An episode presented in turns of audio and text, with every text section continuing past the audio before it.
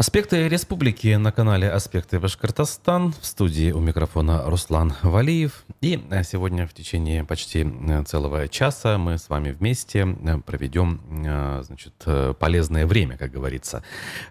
Будем говорить о новостях, событиях, явлениях, будем общаться, если вы, конечно, будете присоединяться к этой самой дискуссии, к диалогу с помощью чата нашей YouTube-трансляции. Но смотреть нас можно не только в YouTube, но также и в Одноклассниках, и во Вконтакте на официальных страницах издания «Аспекты Башкортостан». После видео появится у нас и в Телеграм-канале, и в аккаунте в Яндекс.Дзене. То есть источников э, нашей связи э, большой выбор, э, по крайней мере, пока он остается. Поэтому, пожалуйста, ставьте лайки, пишите комментарии не только по ходу эфира, но и после. Делитесь публикациями. Это полезно, это помогает нам а, продвигать свои публикации, расширять аудиторию, тем самым а, дает э, главный эффект, ради которого мы работаем, в принципе, поддерживаем свою деятельность. Да? Это как раз-таки максимально широкий охват то, а, что доктор прописал, то, к чему стремятся любые журналисты, и не только журналисты, но и блогеры в том числе. А, у нас по плану сегодня довольно-таки большой обзор прессы, будет видеофрагмент, будет аудиофрагмент.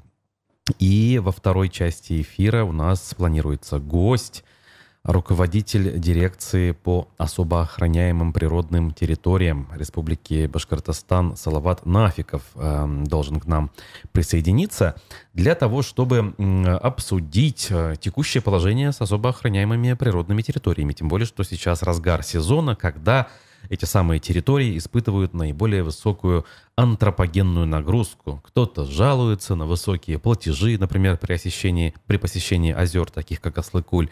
Кто-то жалуется на неразвитую инфраструктуру. В общем, все жалуются. Многих э, не устраивает то, как это у нас было реализовано и остается реализованным до сих пор. Также э, тему пчеловодства э, мы с ним затронем, поскольку еще зимой, когда активно обсуждалась проблема пчеловодов Ишимбайского района в связи с потенциальным а, развитием бизнеса так называемых французов. А, он был одним из тех, кто объяснял публике, а почему это не так плохо, а может быть даже и полезно. Вот что мы имеем после шести месяцев, э, которые прошли с тех пор, когда это все активно обсуждалось. Все это у нашего гостя мы э, спросим, поэтому вы также свои вопросы можете присылать, в том числе делать это можно заранее с помощью YouTube-трансляции. Вот такой у нас а, план на сегодня, поэтому давайте переходить, к, собственно, к содержательной части. Для начала скажу, что э, вчера на YouTube-канале «Живой гвоздь», э, я думаю, что наша аудитория хорошо знает, что это за канал. Это э, то, тот информационный продукт, который делает часть команды ликвидированной радиостанции «Эхо Москвы» во главе с Алексеем Венедиктовым и наш бывший коллега Айдар Ахмадиев там трудится вот уже несколько месяцев. И вчера он провел эфир в формате слуха эхо, э, час общаясь с аудиторией, отвечая на вопросы зрителей. Э, рекомендую всем к просмотру. Э, тем, кто особенно помнит и ценит Айдара как журналиста, как нашего с вами земляка. В общем, прекрасная работа. Айдар большой молодец, рекомендую. Легко найдете этот эфир на канале «Живого гвоздя». А мы пойдем по событиям, которые касаются нас с вами. Э, удивительным образом э, вылился визит э, руководства Республики Абхазия в Уфу. Я напомню, что Абхазия — это частично признанное государственное образование. Еще в 2008 году она объявила о независимости от Грузии. Буквально несколько государств мира, включая Россию, конечно, признали Абхазию независимой страной. И вот руководство республики к нам приехало. Казалось бы, ну, в общем, все понятно, в тренде. Мы, в общем, любим встречаться с подобными лидерами.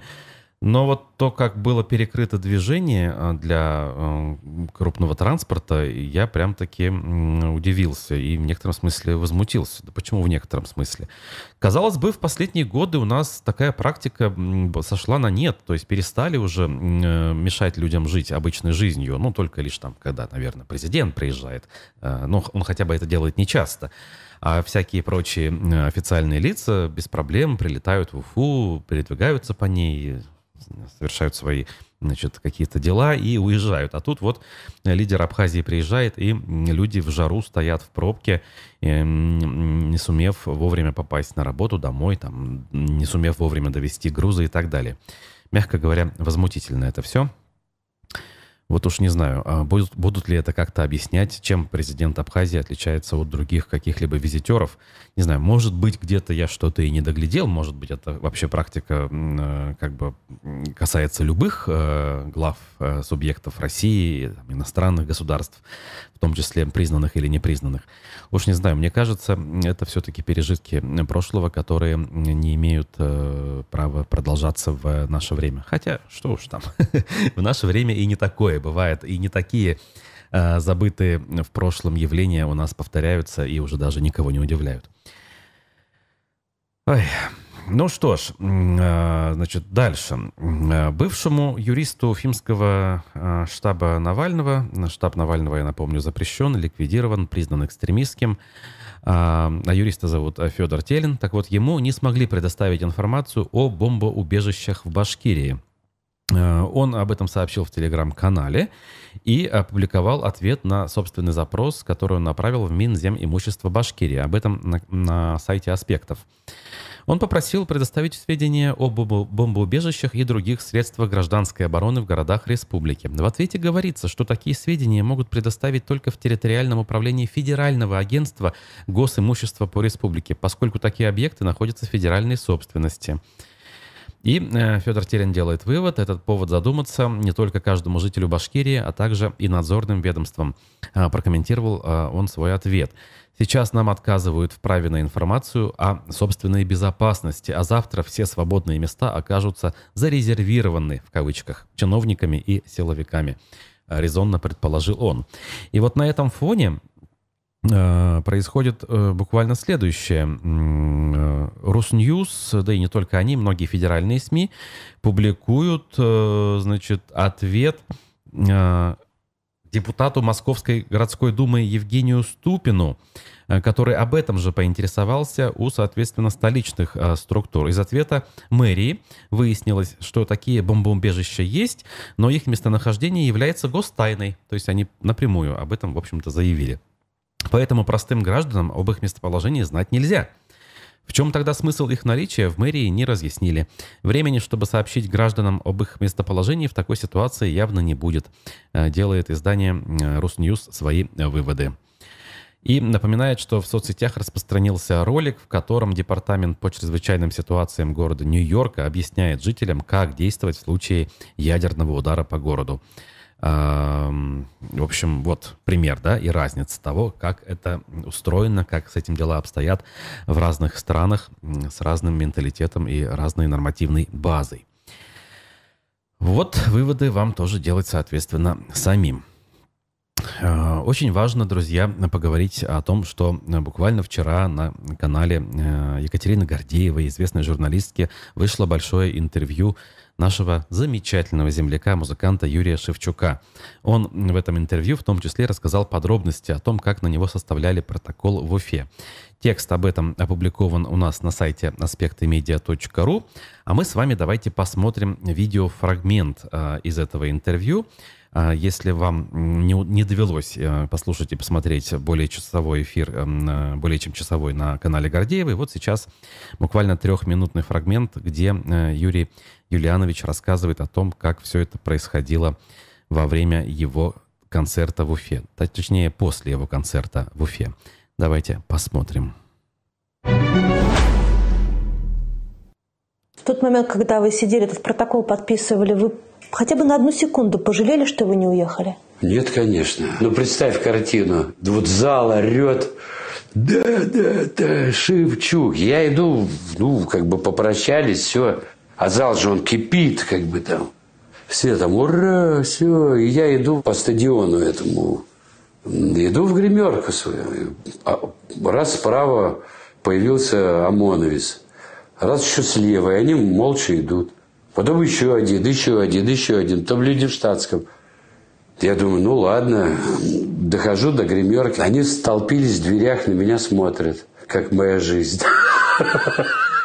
Я говорю, ну что вы застыли? Давайте заходите, сфотографируемся и оставьте меня в покое. Я весь мокрый, мне надо переодеться. Давайте там это. Они так смотрят на меня. А мы, говорит, не по этому вопросу. Я говорю, по какому? И тут они вперед выдвигают барышню такую милую. И она таким казенным судейским голосом прямо у дверей начинает по постановлению там правительства закону там часть первая, там вторая, третья. Я говорю, погодите, это что? Ну вот вы тут наговорили все, типа. Ну, очень интересно было. Ребята моложе моего сына все. Вы испугались? Да какой испугался? Ну что? Хорошие какие-то глаза даже. Ну, а с прищуром некоторые. Я говорю, да, я против войны, конечно, ребята. Там у, у них камеры эти. А я говорю, спокойно, да, против. О чем мы там делаем? Ну, и как обычно свою телегу завел. Объяснил им про мир, про войну. Когда надо защищать Родину, а когда вообще нам нефиг делать в других странах и так далее, по воле там кого-то. Они все это вежливо слушали. В этот момент я заполнял протоколы. И вот как раз про «не стреляй» это, я им говорю, а вы знаете, вот у меня то же самое было. Я «не стреляй» спел там и против войны в Афгане. И меня вот ваши старшие уже товарищи 40 лет назад также допрашивали КГБ. И то же самое мне говорит, то, что и вы. Вот вы там клевета, мне говорили клевета там на армию, на советскую власть, а тут клевета, ну, не на советскую власть, а на эту. Да, я говорю, а тогда, говорю, через год где-то власть поменялась. И они все так припухли. Я говорю, а если сейчас, через годик власть поменяется, что вы будете делать? Они так первый раз посмотрели на меня, а потом походили, походили и говорят, Юрдяч, а может с вами сфотографироваться? Я говорю, может. Ну зачем пришли? И я с ними за всеми сфотографировался, пожелал им добра, удачи. И они мирно ушли, да. Я говорю, во мне нету зла. Я, я им тоже говорил, ну у вас ипотека, понятно, там лямка тянете. Там. Заставили, я же говорю, вы же не хотите вот этой фигней заниматься. Но они так молчат. Да, конечно, не хотят, видно. Не хочешь, не Ну, занимайся. да. Ну нельзя за... Вот, не хочешь, не занимайся. Вот о чем мы с тобой говорим уже битых три месяца. Ну не хочешь, не иди туда, не убивай людей. Ну пойми-то, врубись. Юрий Шевчук э, был гостем Екатерины Гордеевой на ее YouTube-канале. Рекомендую к просмотру интервью полностью. Э, Юрий Юлианович продолжает гнуть свою линию, в этом смысле называет э, то, что нельзя называть по требованию Роскомнадзора, тем самым словом, которое нельзя использовать. А, но я лишь напомню, что суд в Петербурге, куда это все было направлено, дело не рассмотрел, вернул э, документы в Уфу, и с тех пор концы в воду. Э, Мы не знаем, что с этим протоколом и э, что в итоге произойдет э, по итогам того концерта. Но есть другой результат. Его выступления негласно запрещены, и он, помимо прочего, вот об этом также в интервью рассказал поделившись в том числе и тем, что собственные гонорары за все эти концерты он перечислил э, в фонд поддержки беженцев. То есть э, группа деньги зарабатывала, там э, часть коллектива получала, видимо, деньги тех, кто хотел это делать, а вот он, собственно, свои сбережения выделил на благородное дело. Тем временем вот э, медиакурсеть сообщает, что священник из Омска, например, призвал к покаянию лидера ДДТ после его речи о родине в Уфе. Александр Лемешко зовут его, и этот самый человек в соцсетях поделился рассуждениями о действиях лидера э, ДДТ Шевчука. А, Значит, э, он на данный момент, кстати, находится на Украине. По мнению Лемешко, позиция Шевчука во многом связана с тем, что тот якобы остался в мрачном прошлом России, которая, как считает священнослужитель, стала одним из источников вдохновения для музыканта. А, Мне стало понятно, почему Юра-музыкант спекся. Он ездил в первую чеченскую кампанию и пел там ребятам под гитару, а потом написал душещипательную песню «Умирали пацаны». На мой взгляд, это честная песня, отражающая тяжелое положение России на фронте и на гражданке. Время прошло. Страна перемолола постперестроечный хаос, окрепла и встала в полный рост. А вот Юра остался в той реальности. Видимо, к сожалению, только она его вдохновляет, пишет Лемешков в своих соцсетях. При этом священнослужитель считает, что каждый человек может изменить свое мнение по тому или иному вопросу, и процесс этих изменений не может быть мгновенным. Однако Лемешков все же подчеркивает, что в случае, если человек не меняется в течение долгого времени, это приводит к забвению, что, по его мнению, особенно трагично для публичных людей. Возможностью же избежать этого, пишет священник, является изменение или покаяние. Ну, по поводу забвения, как минимум, мне кажется, погорячился данный товарищ. А поскольку мы видим аншлаги в разных самых залах, в том числе в Уфе, э, памятный концерт собрал полный аншлаг на самой большой концертной площадке, какие только есть. А если уж говорить коронавирусный концерт – а, за который, кстати, многие критиковали Шевчука. Вот я не, присоединялся к тому э, вою, поскольку считал, что и сам Шевчук, и те, кто пришли на концерт, делали это добровольно, никто их туда под палками не сгонял. Но это отдельная история. В общем, дискуссия, э, как это... Э, значит, в данном случае все-таки отрадно, да, и она продолжается. Я надеюсь, что здравый смысл восторжествует во всех смыслах этого слова. Далее, далее, что у нас? У нас далее э, любопытная вещь. Мэрия Уфы включила озеро Кашкадан в список официальных пляжей. Решились таки э, посмотреть реальности в глаза и признать очевидное. То, о чем мы говорили буквально вчера, по-моему. Э, Кашкаданский пляж стал одиннадцатым по счету. Тут э, в «Коммерсанте» приводится их полный список. А, тут и солнечный на белый и так далее, и так далее. Кому интересно, посмотрите. Но что ж, теперь и в Сипайлово можно это делать вполне официально, не нарушая призывов не купаться. Тот же коммерсант нам сообщает, казалось бы, оптимистичную новость. Объем инвестиций резидентов особой экономической зоны Алга превысил 25 миллиардов рублей. Резидентами Алги стали 12 компаний – об этом, в свою очередь, сообщает управляющая компания особой экономической зоны. Это корпорация развития Башкортостана. Вот, оказывается, за что отвечает корпорация развития. По словам гендиректора этой самой корпорации, Наиля Габасова, резиденты планируют занять 143 гектара из 336 свободной площади. На сегодняшний день 8 компаний уже арендовали 78 гектаров участков. В качестве потенциальных резидентов сейчас рассматриваются пять компаний, взаимоотношения с которыми находятся на различных этапах переговоров. Объем э, запланированных инвестиций составляет свыше 15 миллиардов рублей э, и планируется создание 748 рабочих мест, отметил он. В общем, э, заживут, э, если верить этим словам, жители нашего центрального промышленного куста, южного, то бишь. Э, это Стрелтамак и Шамбай-Салават. А, так, далее, далее, тот же коммерсант. Опять же, любопытную информацию приводит. Следственный изолятор в Москве закупает холодильники и телевизоры. СИЗО-1 э, это все э, приобрести решили. Итоги двух электронных аукционов общей стоимостью 430 тысяч 400 рублей обещают подвести 19 июля. Согласно тех заданию, подрядчик до конца года обязуется предоставить 12 телевизоров по около 15 тысяч рублей каждый, ну, небольшие, видимо. Диагональ при этом должна быть не менее 60 сантиметров. А, должны быть USB-разъемы, HDMI, наушники и антенна. Также 11 холодильников объемом не менее 150 литров со встроенной морозильной камерой. Цена холодильника не должна превышать 22 800 рублей. Вот адекватные цены. А то посмотришь какие-нибудь госзакупки, вечно покупается все в три дорого.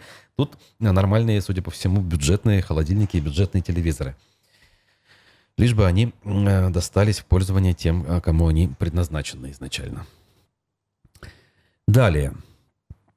Э, медиакурсеть, возвращаемся к этому изданию, сообщает о том, что во втором по величине городе Башкирии закрывают единственный роддом. Значит, бьют тревогу жители. Осенью здесь закроется роддом, который принимает горожан и жителей ближайших населенных пунктов. Будущие мамы опасаются, что им придется уезжать на роды в соседние города. Э, значит, это будет всего-навсего помывка, оказывается. То есть тревога в данном случае является, ну, если бы, не то чтобы ложной, но хотя бы она не является такой основательный, скажем так, на долгие сроки. Отменить дезинфекцию, которая продлится в течение двух недель с 4 по 19 октября, по мнению специалистов, нельзя. Проблема в том, что в городе, где живут 275 тысяч человек, другого роддома нет. Родители переживают, роженицы, то есть, а вот те, которые особенно планируют в этот период, эм, значит, родить своих детей. А, нам предлагают ехать в Ишимбай, Салават или в Уфу. Реально ли принять только человек из такого большого города? И безопасно ли ехать в другой город, беспокоятся они? Приводят издание их комментарии в социальных сетях.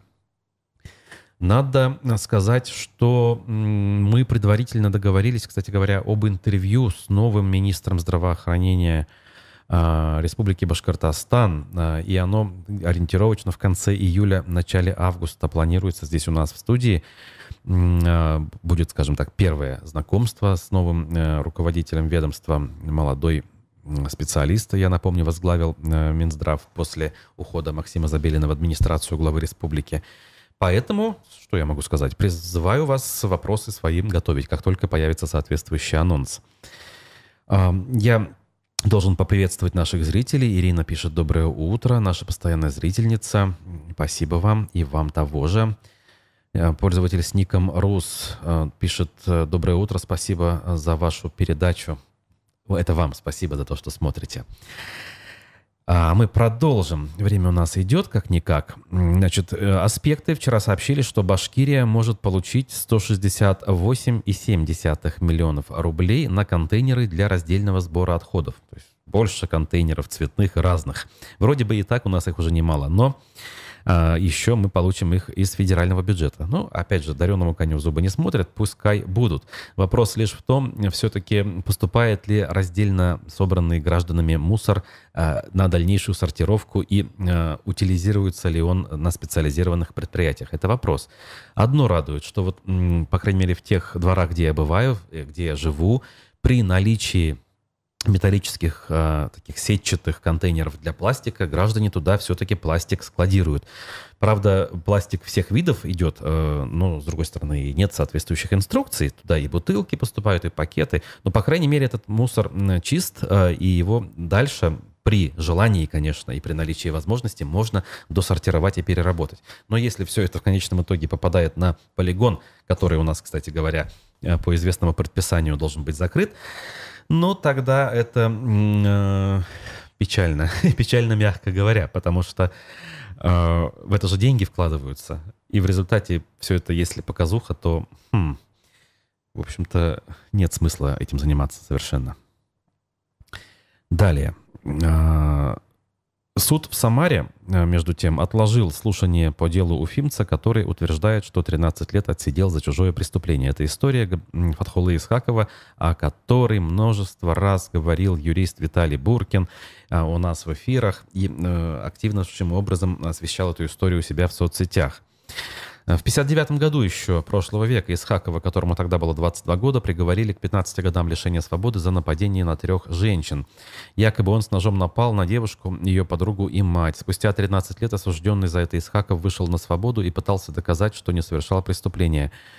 Значит, э, вот э, все уже, казалось бы, близится к тому, чтобы он был реабилитирован. Уже история прошла через Верховный суд России – и рассмотрение вернулось в шестой Самарский суд, э, кассационный, я так полагаю. Но Генпрокуратура вышла с ходатайством отложить, и вновь дело э, не разрешилось. Подробности узнаем у Виталия Буркина, наверное, попозже все-таки. Ну и э, Башинформ нам сообщил, что Башкирия планирует э, запустить еще два электропоезда «Ласточка». Удивительно, смотрите-ка, «Ласточки» все-таки производятся и поступают. Вчера об этом на оперативке Александр Болушев, министр транспорта, сообщил. Их анонсируют на западном направлении.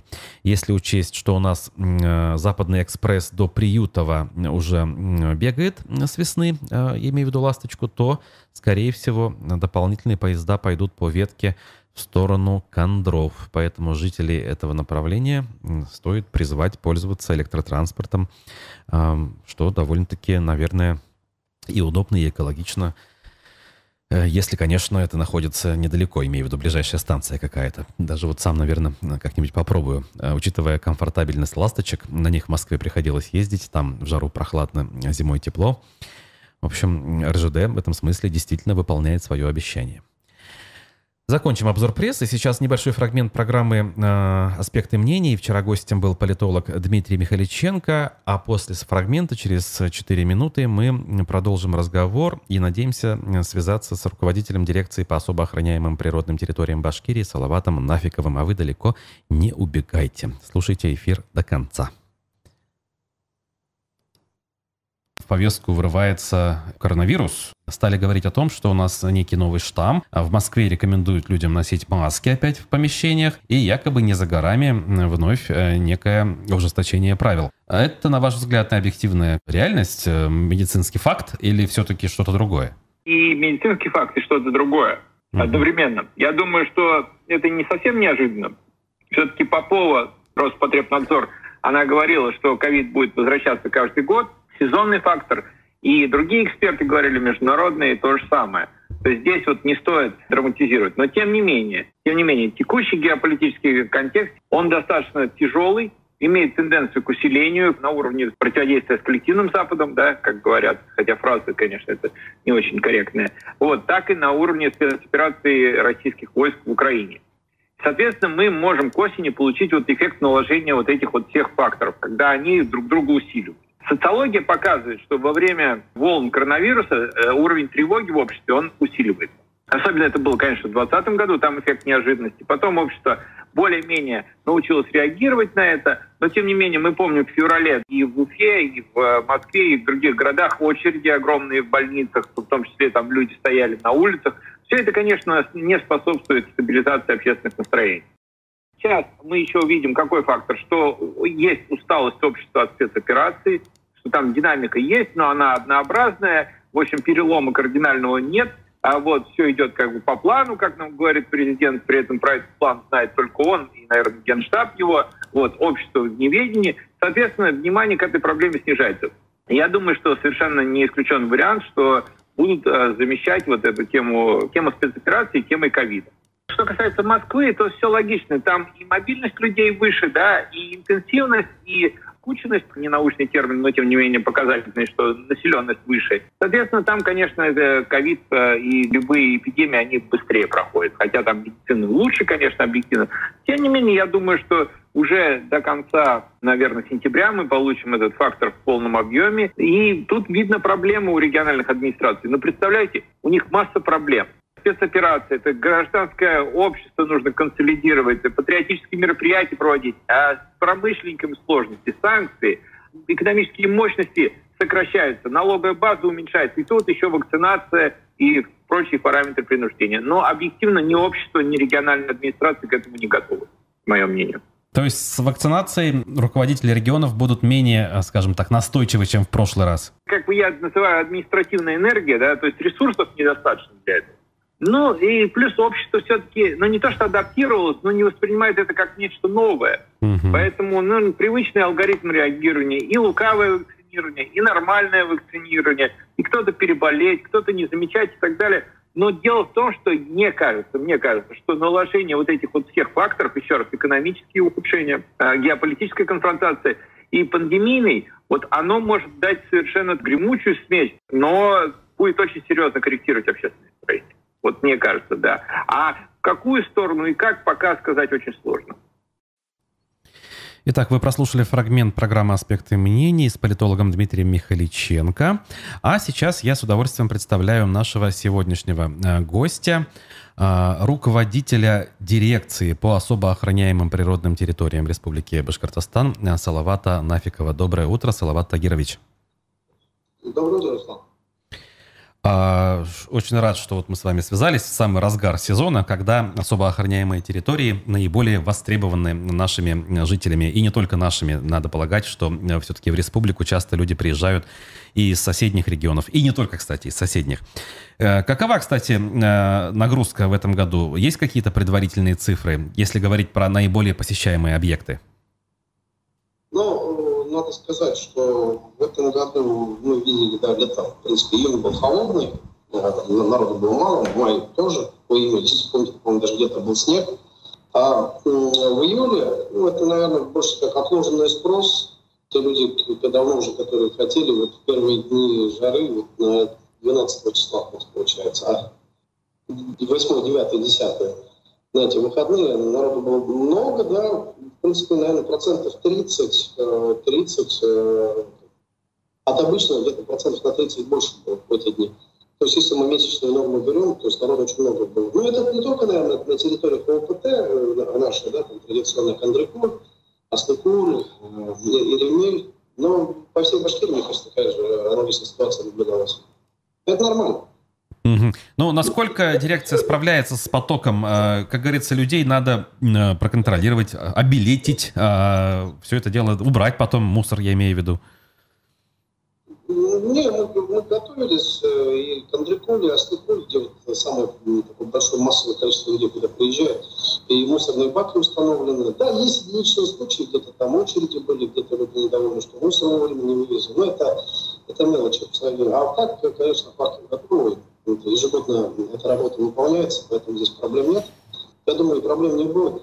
Ну, либо погода хорошая стояла, чтобы и народ мог отдохнуть, э, потому что ну, этот год специфично идет. Э, где-то жара, где-то холода, наоборот. Поэтому тут однозначно не можно сказать. Лишь бы народ отдохнул, вот самое главное. Вот хотелось бы понять, что удалось дирекции сделать э, к этому сезону. То есть мы, в общем-то, привыкли, что ежегодно на тех же озерах э, там есть взимание платы, есть какая-то уборка мусора, но всякий раз не обходится без тех же жалоб, о которых вы только что, кстати, сказали. В этом году эм, ресурсы те же, условно говоря, тоже количество баков, тоже количество, я не знаю, касс, эм, или что-то новое добавилось на местах для того, чтобы э, улучшить качество отдыха, я не знаю, комфортабельность повысить. Есть ли какие-то движения вперед? Ну, почему-то у нас так принято, да, мы говорим природные парки и думаем э, в первую очередь об отдыхе. Но на самом деле природные парки – это объекты, которые созданы для сохранения в первую очередь природы – надо это понимать. Но, к сожалению, мы не понимаем, и не только мы, лидеры общественных мнений, многие тоже не понимают. И, и природный парк, им кажется, это в первую очередь курорт. Это совсем не так. В курорте можно там все разрешать, и, начиная от шашлыков и ночными дискотеками, а природный парк это чуть-чуть другое.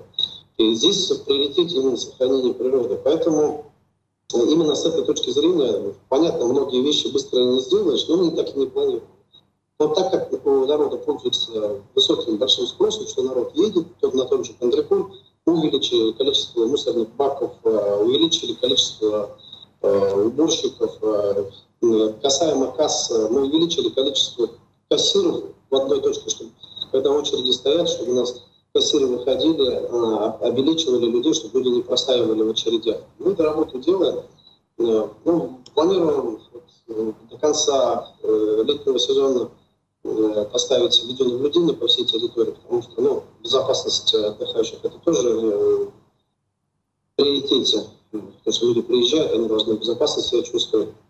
И, соответственно, э, количество охранников тоже увеличили, связано с безопасностью, чтобы проблем не было. Но, в общем, так мы двигаемся. Mm-hmm. И в планах, э, понятно, у нас там много чего есть. Но ну, в этом году, кстати, вот мы планируем из Кендерлинской пещеры начать работу уже по э, благоустройству, да, там э, планируем лестницу сейчас проектная группа уже приступает к этой работе. Мы работу мы планируем летом, конечно, сделать, но я думаю, до, до глубокой осени мы эту работу проделаем. Вы сказали Кендерлинская пещера? Кендерлинская пещера, да. Магнитогорский вот, университет комбинат нам помог, э, выделил металл, на безвозмездной основе, ну, сейчас как раз там по проекту РГО, у них РГО, это тоже Аскинская пещера, там тоже лестница делать. Я думаю, мы совместно вот, мы эту работу проделаем. Дай бог. Угу. То я все-таки не, не совсем расслышал. То есть на Киндерлинскую конкретно лестница планируется, чтобы подъем был? Да, да, да. Проектная группа сейчас работает. Э, на днях ожидаем, э, что будет выезд геологов, геологу надо снять с грунта. Ну, там проект тепловой, в принципе, там, я думаю, больших сложностей не будет проектирования лестницы самой. Сейчас с грунтами проблемы. Грунт своеобразный и на Аскарской пещере, и в Берлинской. думаю, что ну, дай бог, что к концу года мы эту лестницу получили. Потому что, я понимаю, люди, когда едут на те же природные объекты, у нас так как восприятие, в принципе, большого такого курорта, ну, и вообще место отдыха, да, ну, люди должны базовые вещи, э, сервисы получать. И лестницы, и, кстати, на стоянке сейчас э, начинаем тоже оборудовать. Вот из-за погоды, э, знаете, у нас лето такое было довольно-таки начало лета сложное, дождливое, зелим, уровень зелима поднялся. Как в начале июня было как больше, чем на 1 мая обычно наоборот бывало. И поэтому и там проезды, и пройти очень сложно было, поэтому мы все это, даже субботники мы не проводили, вот сейчас только приступаем. И на Зелим это ну, своеобразный парк. Угу. Вот вначале вы упомянули, да, что действительно природные парки, они нуждаются не только в том, чтобы комфортные условия делать отдыхающим, но в том, чтобы сохранять природное наследие. Вот тот же Аслыкуль, если вспомнить, э, жалуются у нас э, общественники, да и экологи, что мелеет в последнее время э, озеро. Что известно на эту тему? Есть ли какие-то исследования, новые данные и решения о том, как с этим бороться? Ну, э, в общем понимании есть ситуация, как дальше действовать. Да, ну, надо сказать, что с такой проблемой она не возникла всего. Правильно? Она не полгода назад, и год назад не возникла. Э, это вот постепенно к этому шло, пытались, работали.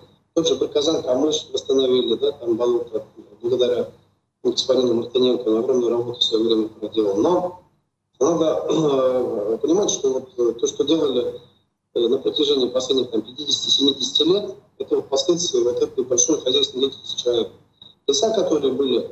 Вот есть данные э, э, ученых тоже, которые у лесоводов э, данные, да, что вот часть озера э, Ослыкуль вокруг озера, да, были большие лесные массивы, которые, в принципе, влагу удерживают. Там, там, в принципе, очень простой. Чем больше леса, тем больше влаги удерживается на грунте, и, соответственно, все это в озеро попадает а вырубили все леса, там даже были лиственницы, чтобы вы понимали, да, там те ослепы, где лиственницы.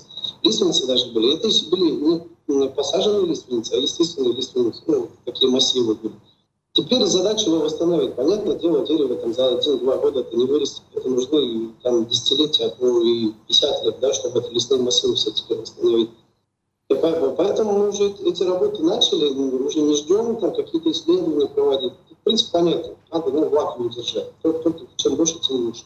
Поэтому надо потихоньку э, территории забирать, которые у арендаторов там или где-то находить эти территории и потихонечку высаживать лесом. Сейчас мы работаем над тем, чтобы такой комплекс мер, да, э, какие лесовосстановительные работы будем делать, мы это делаем. Но а, историческая работа, конечно, надо делать параллельно. Мы сейчас тоже большую группу ученых привлекаем к этому. Э, это в первую очередь и гидрологи, геологи, потому что надо понимать, что там под землей э, э, нефть откачивали, и это продолжается, ну, в небольших объемах, но это продолжается.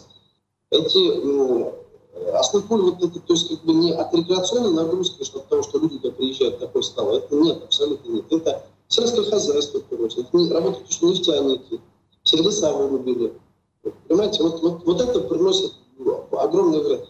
А то, что люди в туалет сходили, э, ну, это нет. Это, ну, поэтому тут не надо заблуждаться, что там, да, вот из-за того, что ну, мы же мы же то, что видим, то и начинаем транслировать, да. Мусор лежит, озеро мелеет. Это, это два разных процесса, они абсолютно не взаимосвязаны. Процессы, то, что под землей происходит, намного важнее с точки зрения науки, с точки зрения вот таких последствий, что привело к таким последствиям. Вот этим надо заниматься. И, и Понятное дело, что это не проблема только гинекологии, гинекологии, да, там, или другого, а это вот, надо понимать, что 70 лет эксплуатировали вот территорию вокруг озера, что привело вот к таким последствиям. Но, с другой стороны, не надо там прям э, сильно педалировать ситуацию, что Аскокуль прям мелеет. Это характерно для всех, э, для всех озер, не только в России, но и в европейской части. Где-то уже какие-то технологии придумали это, внедрили это, работает, а где-то пока еще не совсем. Вот, ну, поэтому я, я бы что, не сказал бы, что там красную черту прошли ребята, все, там, историю арабского моря там будет повторяться с такой, ну, глупо, это не так. Угу. Понятно. На днях буквально открылся музейный э, комплекс э, на территории заповедника Шульганташ, недалеко от пещеры. А, замечательное, казалось бы, событие, но вот э, не обошлось без ложки дегтя. Сюжет на одном из региональных СМИ посмотрел. Люди жалуются, найти не могут. С указателями даже беда. Известна ли проблема? Решается ли? Шульганташем? Да. Я вот как бы еще сам не проверял. Ну, нет, это что-то это, из пальца высосанная история. Ага. Э, во-первых, куда у тебя так? Э, то, что стоят туристические коричневые знаки, да, э, люди не, не всегда по этим знакам ездят. Объективно, когда едут в навигатор, вбивают, едут по навигатору. На крайняк достают старые карты, которые в автомобильные, оттуда все четко понятно, куда что поехать. Это туристические знаки, это больше история, наверное, э, с имиджем, там, с продвижением региона. Когда мы едем, мы же не планируем заехать условно в Кенделинскую пещеру или там, да, мы едем, понимаем, что Кенделинская пещера по этой и один раз увидели, второй, третий раз, на четвертый раз сами уже планируем, что туда можем поехать. И поверьте, 99% людей все равно ездят по этим навигаторам. Поэтому, поэтому не думаю, что эти две истории как-то они связаны. Открытие Шуганташа и э, указатели. Да, они есть, они, люди едут, да, показывают, что отсюда можно проехать, с другой стороны, Шуганташ можно проехать. Это нормально. Но, э, э, по-моему, на эти выходные, там, когда Шуганташ открывали, там большое количество людей приехало, но это ожидаемо. Там, да, Шуганташ это очень популярное место, тем более такое событие не только российского, но и мирового масштаба, по большому счету, такой музей уникальный открывали, поэтому э, большое количество людей приехало. А, а там ведь э, там сквозного проезда нет, это тупиковое, по сути, ты спускаешься и оказываешься на этом, ну, по большому счету, маленькой площадке. Поэтому, наверное, это нормально, то, что э, такое скопление людей было. Я сам не ездил, к сожалению, сейчас не могу сказать. Я ожидал, что такое будет. Мне многие ребята говорят, давайте поедем. Ребят, а что вам мешало до этого ездить? Что мешает вам после этого поехать? Почему, чего сейчас там огромное количество людей, и вы и сами не отдохнете? Поэтому я большое количество людей рекомендовал поехать после, а сам не поехал. Угу, да, я понял. А, на текущий сезон есть еще какие-то, я не знаю, планы по усовершенствованию инфраструктуры на тех или иных объектах, неважно. Вот э, над чем сейчас работаете активно, условно говоря? Ну, я сказал вот то, что вот наше направление, которое, да, там, э, для меня вообще очень важно вот, э, решить вопрос с парком Зелим, чтобы Зелим благоустроить. И мы хотели бы там маленький сплав уже начать, такой, чтобы люди ездили, да, там дорогу надо оформить, и, и, и мусорные баки там поставить, чтобы народ оттуда начал ездить, лесная дорога, которую тоже надо делать. Кроме этого, вот основное направление все-таки я Бзели, наверное, взял бы. И, э, и в Астыпуле мы уже, кстати, в этом году осенью планируем засаживать э, площади. Мы уже выращиваем, э, сами начали тоже как бы опытным путем, выращиваем саженцы. То есть не покупать эти саженцы, сами выращиваем эти саженцы. Это, в принципе, наша работа была. Мы вот эту работу, дай Бог, наладить. Мы в этом году, если отработаем, в последующие года ежегодно какую-то площадь э, покрывать лесами и за ними ухаживать, чтобы, чтобы там вокруг Космополя появился такой как бы, большой лесной массив, большой лесной парк. Ну, понятно, что готовы, да, что вот это, это проделать. А это... И, угу. По какой стороне, я просто хотел уточнить, э, вот так представляю себе, где это будет высадка? Ну, мы сейчас вот по территории определяемся, где это необходимо делать, да. Но вы должны понимать, что вот, допустим, допустим, сосну посадить, до этого надо сажать, там есть целый цикл, да, там есть методика. Там сначала должна ива появиться, то есть обычная ива растет, да, за ивой подтягиваются другие виды, и вот так-то пошло, потом ива умирает, остаются другие деревья, там сосна начинает расти. То есть нельзя вот взять на поле, вот условно сосну посадили и ждать, что она вырастет вот, вот такой. То есть как, ну, природу не обманешь, понимаете, у него есть там как бы свои условно Э, свой порядок, свой цикл. Поэтому мы э, работаем сейчас с Алексеем Юрьевичем, э, это у нас очень известный ученый, Кулагин, как раз работает лесовод, так очень известный специалист в своей области. Вот мы с ним работаем, у него был такой опыт, они в Туймазах это делали, они это делали в Кумертау, где вот эти отвалы, там лесом засаживали. Поэтому Этих людей мы попросили, сейчас они нам помогают, мы, мы работаем. Еще раз, как э, зовут лесовода? Не расслышал. Э, Алексей Юрьевич, Алексей Юрьевич Лагин, Лагин, угу. давайте вы можете пригласить, кстати, он очень такой интересный специалист, и у него э, абсолютно там свое мнение, и где-то оно может, и у нас и мнение не совпадает, ну, в дискуссию вступаем, но все-таки человек, то, что э, с, как бы, с именем и знает, как это делать, поэтому мы прислушиваемся, даже если это нам не нравится. Угу. Понятно. Знаете, хотел еще тему вспомнить э, о пчелах. Мы с вами зимой активно ее обсуждали в разных форматах, и наедине, и, э, значит, в компании, скажем так. Э, речь шла о том, что беспокоились наши пчеловоды в Ишимбайском районе, что вот, значит, французы, дескать, у нас засилье начнется, местную пчелу вытеснят. Вы, вы объясняли, что не все так однозначно, что у нас и так вытеснение происходит за счет узбечек так называемых. В общем, и это неплохо само по себе, а хорошо. Что мы на сегодня имеем? Ситуация заморозилась или как-то развивается? Что вот нового в этом направлении происходит? Ну, я по поводу сейчас инвесторов не скажу, там, как у них там дела двигаются, что они там планировали. Насколько помню, они там замораживали все свои проекты. Но э, из плохого, вот то, что пчелу завозили, э, южную породу, его завозят, продают, ничего не поменялось. Как бы. Э, я понимаю, что, конечно, экономика в первую очередь работает, они э, этот, э, никакие-то запреты здесь не помогут. Здесь надо, если что-то мы запрещаем, надо взамен что-то предлагать. А предложение, как я и говорил, это башкирское пчело, это ну, особая история. Его там ну, за один период большом количестве ну, этих пчелосемей не получишь, пчелопакеты, и организовать продажу по сходной цене, чтобы население начало покупать это, ну, довольно-таки затратный большой труд. Ну, поэтому тут нужно несколько лет, чтобы эту систему наладить. Но э, Минсельхоз занимается, насколько я знаю, они как раз сейчас программу субсидирования именно производителей э, э, башкирской популяции пчел, а вот среди именно нашей башкирской получается, популяции, да, которые занимаются, они будут субсидировать, за каждый проданный пакет, условно, они будут получать некие деньги, потому что понятно, что там, эту пчелу, если за 3,5 тысяч продать пчелопакет, себестоимость у него там ну, где-то в районе, наверное, 5-6 тысяч, да, ну, ну, то есть так, так и выходит, такая экономика. Поэтому вот эта недостающая часть, то, что у них э, вот на эту сумму Минсельхоз э, сейчас как раз э, э, разрабатывает программу, чтобы их субсидировать. Я думаю, наверное, э, к следующему году это все начнет работать, тогда, наверное, ситуация начнет меняться, люди будут э, заинтересованы, кто занимается этим видом бизнеса, чтобы они начали производить именно паштурскую пчелу, и чтобы население у них покупало. Вот этот механизм, который работает.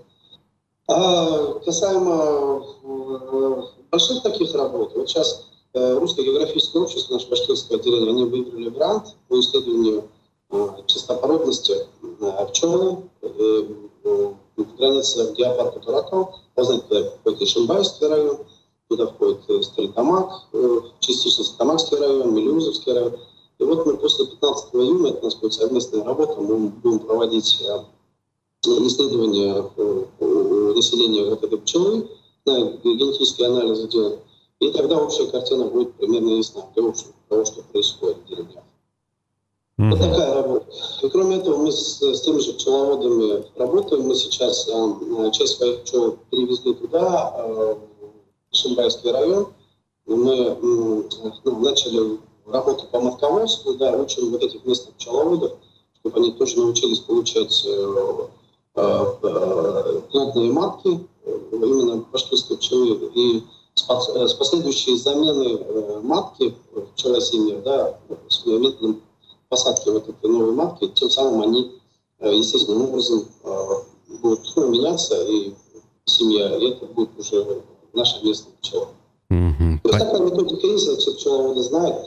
Понятное дело, что э, вот как раз и в районе Макарского сельсовета, э, на сети пчеловодов мы занимались. Мы ну, сейчас совместно работаем, помогаем людям. Это нормально, так и надо делать. Понятно, у всех же деньги большие, чтобы покупать. Там, там порядка, у них по их оценкам только надо было 350 пакетов э, башкирской пчелы. 350, это, ну, это очень большая цифра. 350 пчелных пакетов, это, по сути, 350 э, ну, семей. Угу их в таком объеме э, в Башкирии даже их, их, их потребности закрыты, наверное, мало кто мог. Это деревне. Понял. Ну, еще один вопрос. Это, это они такие цифры давали местным пчеловодам. Может, где-то они там э, добавили чуть-чуть, но даже вот если это 200 пакетов, это тоже это приличная нагрузка уже. Угу. Еще одна тема – это геопарк Таратау. Ну, в частности, сам Шихан Таратау интересует. Лестница, что известно по ней? Она уже как бы начинается по ней работа или пока нет? Ну, геопарк Таратау я не занимаюсь. Мы так, ну, это можно пересечься. Ну, с ребятами общаемся, которые там работают. Насколько я помню, что они работу начали, это очень классная идея, что наконец-то появится лестница. Потому что надо понимать, что на Э, на, на гору там несет, ну, сама гора уже несет огромную нагрузку. Там очень много краснокнижных растений, соответственно, много, много разных видов э, насекомых и все остальное, и в первую очередь растений, наверное. Так и происходит. Знаете, как вот человек ходит по тропе, да, то есть вот дождь пошел, начинает скользить, он переходит на эту сторону, на траву. Ну, мы все так делаем, да, и они начинают все это расширяться, тропа, да, и такие, такие тропинки получаются – и, и все это расширяется, расширяется, и потом там все перестает расти. Ну, понятно. Поэтому лестница – это единственное, что только может спасти. Поэтому лестницу как можно быстрее сделать, пусть быстрее появится. Тогда и, и туристам будет проще, и ходить, и, э, и ученые перестанут бить колокола, что, ну, что это все очень плохо. Бог, чтобы это быстрее появилось. Угу. Ну хорошо, э, понял вас. Спасибо большое. Я э, напомню нашим зрителям, что в гостях программы «Аспекты республики» был руководитель дирекции по особо охраняемым природным территориям Башкортостана Салават Нафиков. Салават Тагирович, хорошего вам дня. Спасибо большое. Приезжайте в Башкирию, отдыхать у нас в Башкирии. У нас огромные красивые горы, чистые воды. Только за собой убирайте мусор. Это прям очень важно. Да. Э, всячески к этому призываем всех наших зрителей и из Башкирии, и из-за ее пределов. До свидания. Мы отключаемся. Так, а, друзья, а, мы э, таким образом пообщались с руководителем дирекции по особо охраняемым природным территориям Салаватом Нафиковым. Иногда, кстати, в качестве фона на нашем экране мелькало озеро Банное, оно же Якты-Куль. В общем, известная наша жемчужина, находящаяся в Взриловском районе, где в свое время Салават Агирович работал. Вот, а, мы будем постепенно и программу нашу тоже завершать. Осталось напомнить, что сегодня у нас в 15 часов аспекты мнений планируются, в которой должен принять участие российский журналист, известный политик даже, я бы сказал, который выдвигался на выборах в Госдуму в прошлом году в качестве председателя партии э, с, с, господи, вот партия-то как называется? «Свобода и справедливости», что ли? Одним словом, Максим Шевченко, э, постоянный спикер и гость э, в свое время «Эхо Москвы», а потом «Живого гвоздя».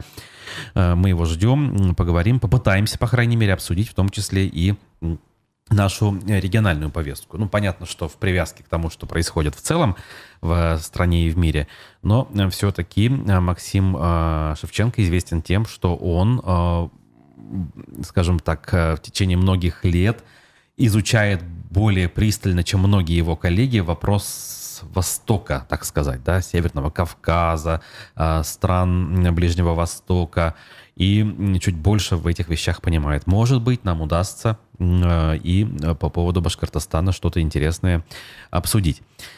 Искандер Махмудов, опять же, пишет нам благодарность за эфир – я, в свою очередь, благодарю за просмотр. Призываю делиться публикацией, ставить лайки. Ну, а пока все-таки мы завершим. Напомню про телеграм-канал «Аспекты». А, подписывайтесь на него и ничего не пропустите. Хорошего всем дня. А, жара у нас пока сохраняется, поэтому пользуйтесь случаем, но в то же время берегите себя и своих близких. Увидимся.